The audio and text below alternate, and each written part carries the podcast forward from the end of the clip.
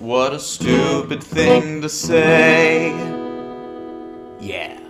Hi, I'm Nate Perlmeter, and you're listening to What a Stupid Thing to Say, the show where we make uncompromisingly stupid claims about pop culture and take up the treacherous, destructive task of backing them up.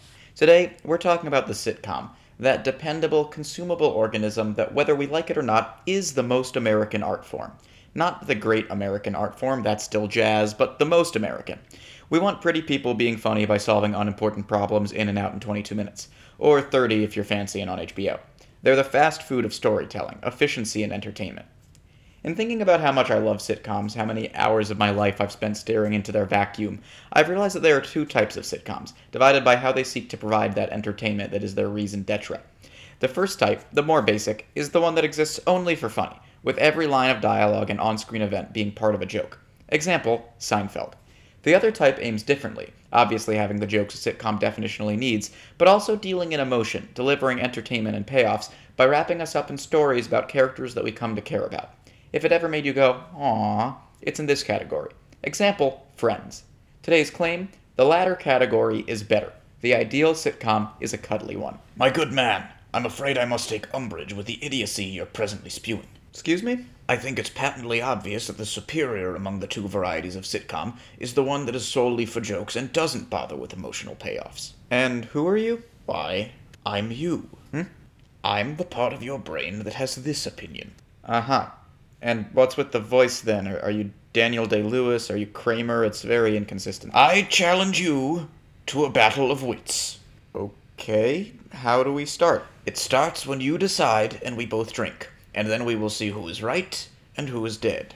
Walked right into that one. First things first, we must define the word sitcom so that we're on the same page. A sitcom, or situation comedy, is a humorous TV show that follows an established set of characters through each half hour episode. The comedy comes from the new and different situation that in each episode befalls the familiar characters. Some definitions hold that it's only a sitcom if it has four cameras and a laugh track, Which is stupid. so for our purposes, we'll be including single camera shows like, say, The Office. Acceptable. Now to my opening statement. We are agreed on a conception of the sitcom as constrained. You're not going to be Tolstoy, you have a half hour to make the audience laugh. So make them laugh. Pull out every trick in the book physical comedy, wordplay, do whatever you gotta do. Make a bunch of shit happen to the characters and let them exasperatedly respond. If you do it right, the Seinfeld model, the 30 Rock model, they could really be laughing the whole time. And that speaks to the talent and effort of the writers and creators. It is so difficult to craft an actually funny joke, especially in the Biden era where bits have been outlawed. To craft 50 or 60 of them that flow perfectly across a half hour, that's the closest the sitcom form ever gets to achieving artfulness. Meanwhile, your emotional payoffs, your oh no, she has a boyfriend, your Ross and Rachel kissing in the rain, you can get that anywhere. Might as well watch a soap opera or a lifestyle vlog. It's cheap. It's the boring, easy way to grab the audience's attention. I'm not saying it doesn't work, it works on me, but what's more valuable? Wondering if two people are gonna make out, and really knowing they will eventually make out, and then seeing them make out. Or the beauty of a joke you've never heard making you laugh your ass off. Werewolf bar mitzvah, spooky scary. Boys becoming men, men becoming wolves. Really good jokes are a thing to be cherished. A sitcom has, has to have a story, of course, but it should serve jokes because when it doesn't, it's a disposable story. Why am I watching this, except to be manipulated by a feeling of care for some milquetoast people who don't exist? I'm not saying there's not worth to any fiction that portrays great love stories, titanic battles, any of the many stories that drive in human ingenuity and aren't necessarily funny. They have their place in movies and novels. I'm saying sitcoms don't need 'em and can't pull 'em off, so why bother with them? Do I get an opening statement? You may respond to mine. Sure. So, you're claiming that a sitcom that indulges in heartwarming moments. Hold on, this is getting needlessly verbose. Can we think of nicknames for the two sitcom subgenres from here on out? Good idea. I'll call my preferred subgenre the cuddler. And I will call mine the Joker. Fine. So, you're claiming that a cuddler is necessarily a less pure, less rarefied vehicle for the art of joke making than a joker is. Now, I think that's untrue for reasons I'll get into, but first of all, even if it was right, it wouldn't matter, because jokes aren't the only way that sitcoms can deliver value. The image of old Americana where the family gathers around the enormous 12 inch screen to watch Jackie Gleason it means something. Sitcoms are this sort of accessible refuge that we all have in this weary world. They're a sort of comfort, they're like a security blanket, hence my word, the cuddler. It's a little oasis, this fractured reflection of weird life, where, yes, people have interpersonal problems, and yet they're always solvable, and that can maybe get us in the right headspace to solve our own, or at least to hide from them for a while. When we follow a plot like Leslie and Ben on Parks and Rec, we're laughing at their idiosyncratic personalities, yes, but we're also investing in their highs and lows, cheering when they finally hook up.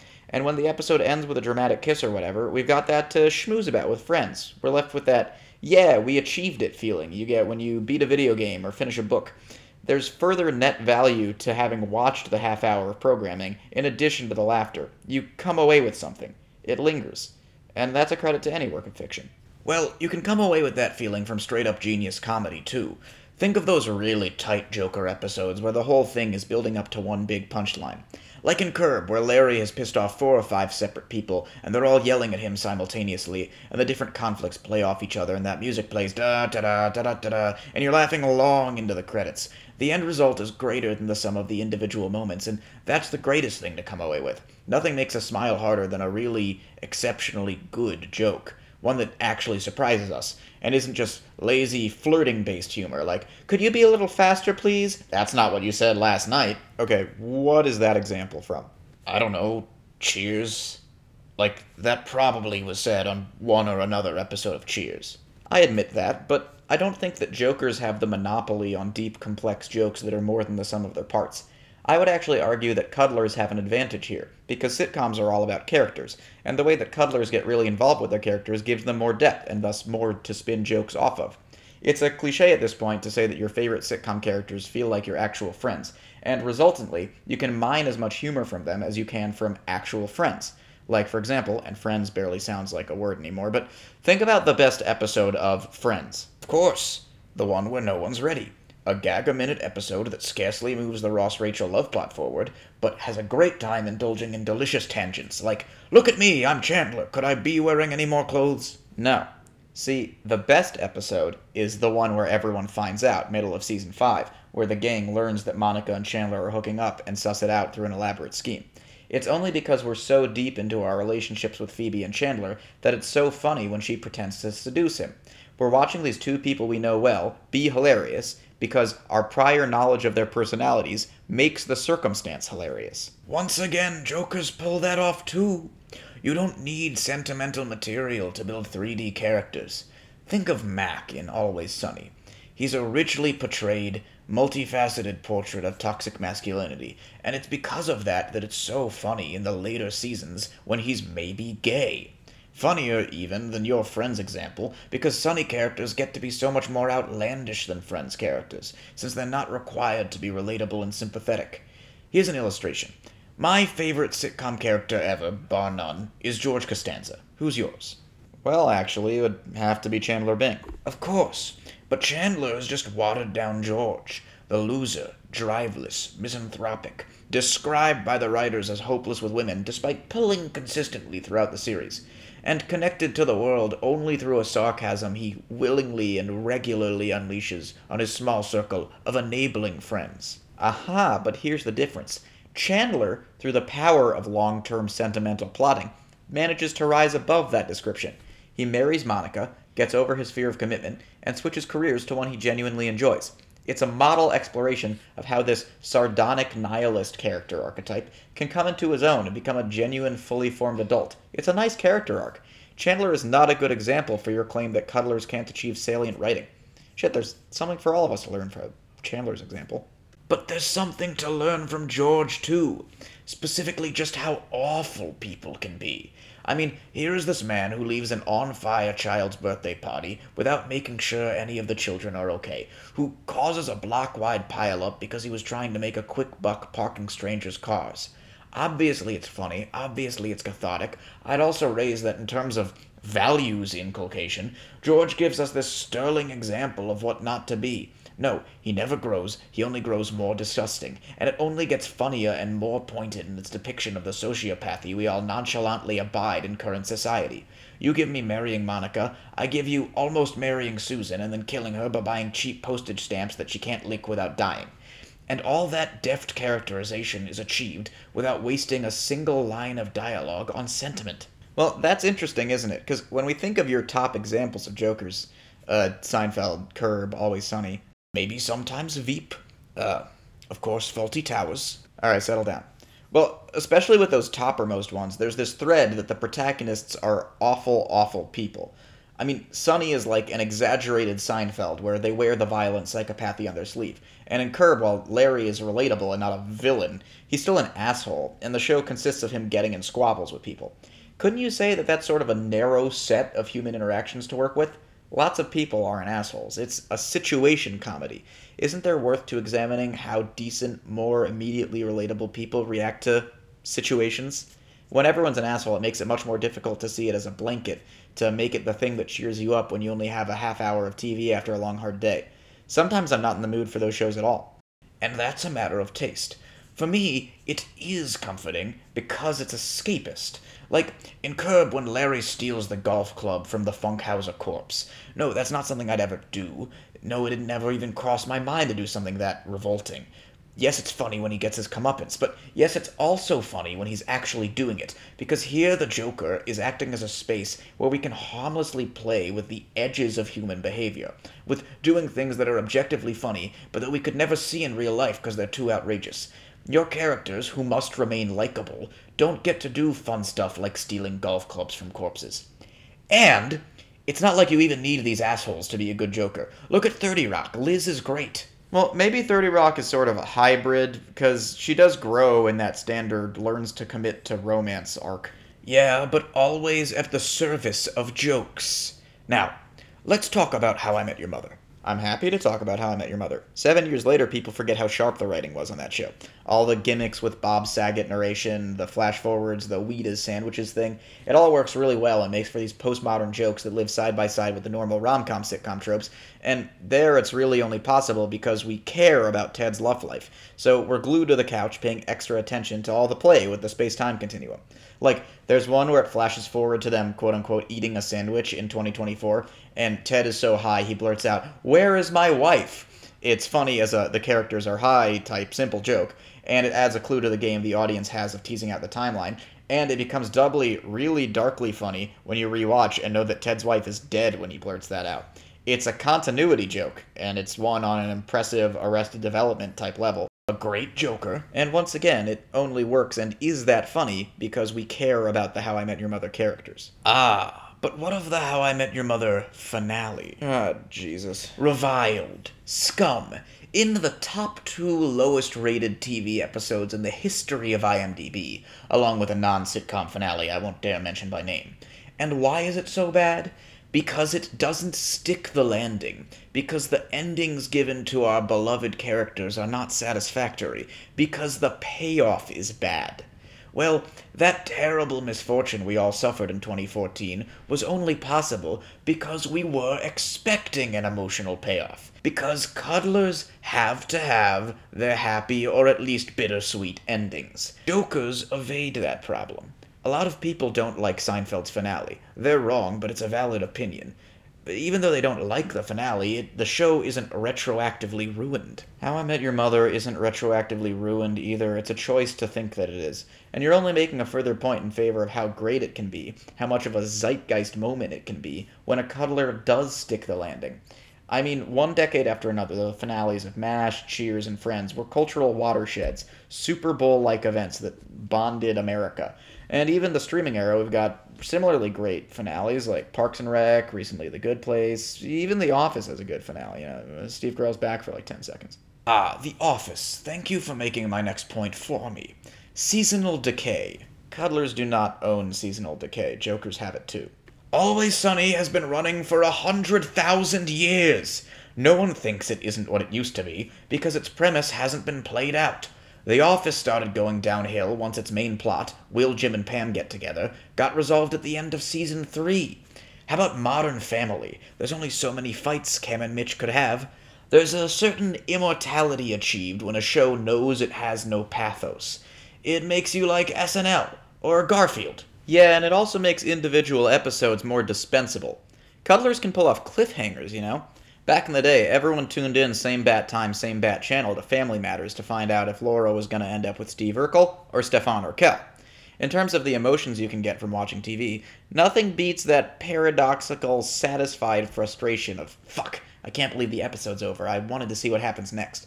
Dramas have that, cuddlers have that, jokers do not. You know what jokers have? Stories that aren't about love or sex. Cuddlers have other plots accompanying the love and sex. Office Season 5. Everyone remembers Jim's proposal. No one remembers what Idris Elba was doing. What about the Michael Scott Paper Company? That was a whole thing. Doesn't that strike you as being equivalent to what you were accusing me of earlier? You said that uh, the problem with jokers is assholes are only a narrow sliver of humanity. Well, isn't chasing romance only a narrow sliver of the human experience? Uh, I'd say it's a pretty big sliver. It's not everything, but I guess at that point it's a question of genre preference. And there's something special cuddlers do in this arena. Now, you and I both love rom coms, you know, rom com movies, that is. Duh. They're great. They are. And in a way, cuddlers do them one better. A two hour rom com has to keep the flirting at a high octane for all two hours. There's no room for any other subject matter or subplots.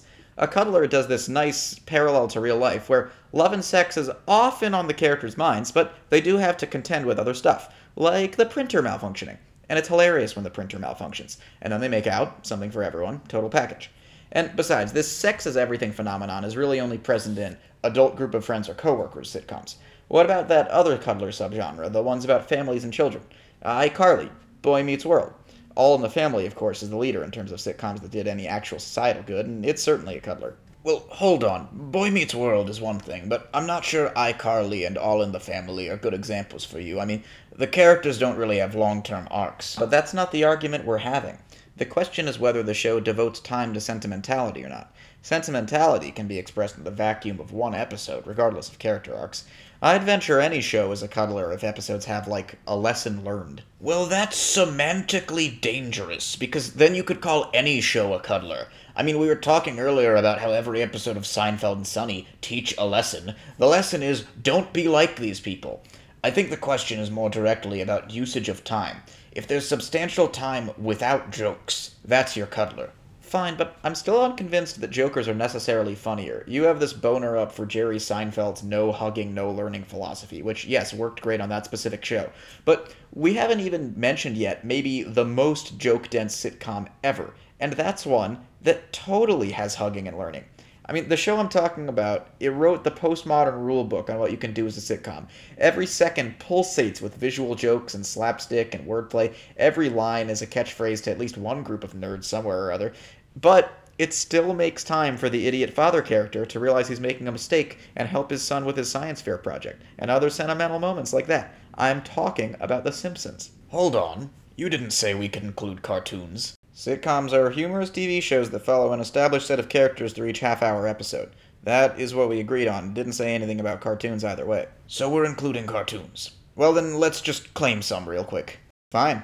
Bob's Burgers. Family Guy. You're voluntarily claiming Family Guy? It is my birthright. So it is. Uh, Adventure Time. Archer. Phineas and Ferb. South Park. Big Mouth. Rick and Morty. Rick and Morty has sentimentality. And it is not pulled off as well as the jokes. Alright, I'll give it to you. And, of, And of course, I can lay claim to my very favorite show, SpongeBob SquarePants.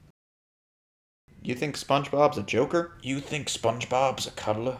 SpongeBob and Patrick raise a baby clam together in a defiant celebration of gay marriage. And never for the entire 11 minutes of that season 3 episode, genius work of social satire titled Rockabye Bivalve, does it let go, never in the entire 11 minutes does it let go of its tongue in cheek style or explicitly spell out that message. It's all told through jokes. And that's as hard as the show ever goes in terms of social messaging. What sentimentality do you see in the existentialist nightmare buddy movie that is pizza delivery? Squidward stands up for SpongeBob at the end, as he does in so many episodes after realizing that SpongeBob's naivete is a necessary counterweight to his rational world wariness. The show is constantly teaching this great lesson about the complexity of growing up and the value of friendships in that journey, and the acceptance of differences and cultivating those friendships. It doesn't teach that, it models it.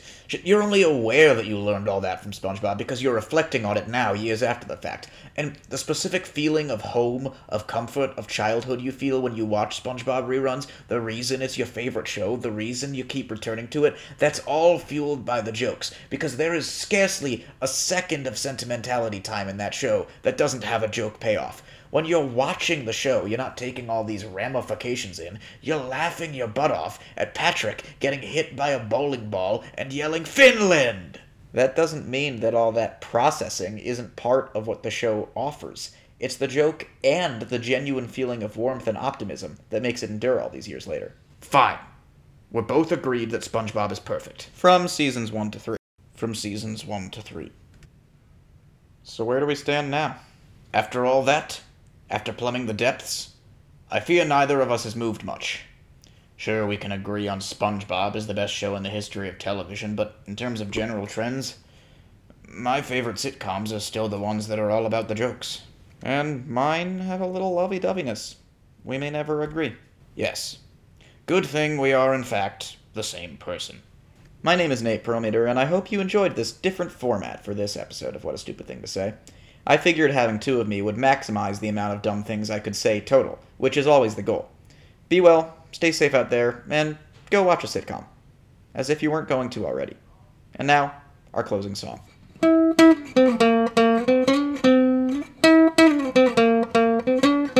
A friend's completionist must face some troubling facts. You don't get the full thing on HBO Max. See, every episode has some extra bits. So if you wanna see more flashbacks or Joey saying shit, then you gotta get the DVD. Cause every episode is longer. Get the DVD. Cause certain punchlines are much stronger. Get the DVD. Because the extra footage can't be found on Streaming because they never shot it in HD. Only if you're like really into Friends, but like if you can get your hands on like some DVDs, like the season box sets from like the early 2000s, like there's like three more minutes to every episode. So like if you love Friends and you didn't know that, like check it out.